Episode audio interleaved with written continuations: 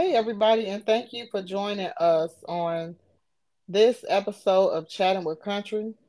We are about to kick it off with 6 minutes with Remy.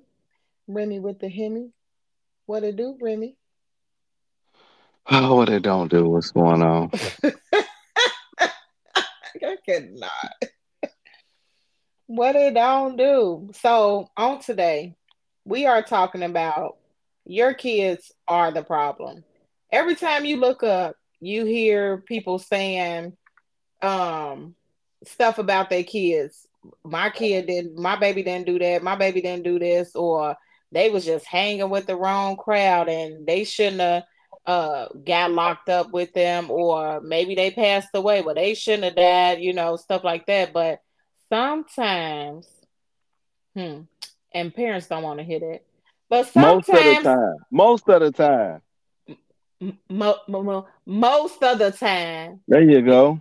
It is your child. Your child is bad. That's what we on here to talk about today. And I'm sorry, if parents out here working through struggles and difficulties with their kids, it kind of is what it is. They get with the wrong crowd, and that's just that. We all want the best for our kids, but sometimes your best isn't good enough for whatever the reason. So, go for it, Remy. So, oftentimes I hear parents, adults saying, my child ain't a bad child. They just was with the wrong people. Okay, if every parent said that same line, that would mean that nobody's child was wrong. Am I right? Yeah, that's right. Because majority of people don't believe that their child is doing anything wrong. They say things like they're not bad kids. They just made a bad decision. But apply that to everybody. But also apply that to the times that you've been victims of crime or victims of disrespect. Take the same excuse you had for your child and put it in a place of the person that disrespected you, hurt you, or committed a crime against you, or somebody you know. Mm. See if you can accept that same excuse. Mm-hmm. Mm-hmm.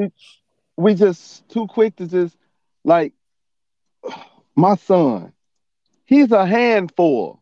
I'm not gonna classify him as bad yet because he's little, but he's a handful.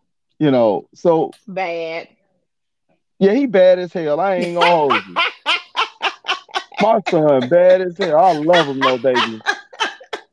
But his ass off the chain. I don't even be cussing on it like that. His ass he bad as hell. I'll be the first to tell you.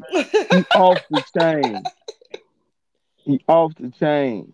Okay, I ain't gonna sugarcoat it. But I'm saying society doesn't care about your upbringing. Society doesn't care about, what you really feel about your kids. Society don't care, especially if I'm a victim of something your child does, whether it's disrespect, again, whether it's a crime, whether I'm physically hurt, mentally hurt, or hurt a relationship. However it's done, no one cares. Yeah. But we keep going into these bubbles of denial that my kids can do things. And you also got to remember this as a parent. Let's say if your child has a boyfriend or a girlfriend, right? And you come up with the classic excuse, no, they didn't say that. You've never dated your child. So you don't know what dating your child is like. You know what being a parent to your child is like. Yeah. Right? Your child is also not your friend. So you don't know how your child is in a friendship. So to sit there and say what they are amongst their friends, what they are amongst their woman, their man, their husband, their wife, whatever it is, you legit don't know as a parent because you have only and will always only be a parent. Your child is bad. And shout out to the moms where when they kids do something. So that's like, I'm sure y'all done had calls where you show up to the parents' house and be like, look, your son just robbed the gas station or just beat somebody up, and you get to the house and the mama like, let me at him. Yep. Well, there he go right there in the room. Get him out of here. They need more parents like that to hold their kids responsible, hold them accountable for the actions and, you know, what they out here doing. You out here being a nuisance. Get your rump out of my house and go on head on, because I don't want to be attached to that. Yeah, you my child. I still love you. I take care of you and watch over you. But what you're not going to do is bring mess to my doorstep, because I didn't raise you like that. Some people probably did raise their kids like that, but I didn't raise you like that. So don't bring nothing home to me. I don't know your friends. I don't know their upbringing. I know that when I leave something out on my dresser, it needs to be there when I come back. You know, I don't know if somebody's snooping or if they touching all over everything. I don't know. So then to fix that, keep them outside. Don't bring them in, you know, because somebody else ain't going to treat your stuff like you would treat it. You're going to treat your stuff. Yeah, they're not going to do it. I mean, your kids already don't treat it like you would treat it. They get close because they know you, but they still don't do it at 100% like what you would do. That's like if you go and tell somebody, well, I just do it myself, because it ain't gonna get done right. Yep, you're right. So your kids bad. It's your kids. Too. They the problem. You know. Yeah. They the problem. And it's okay. It's okay that your kid's the problem.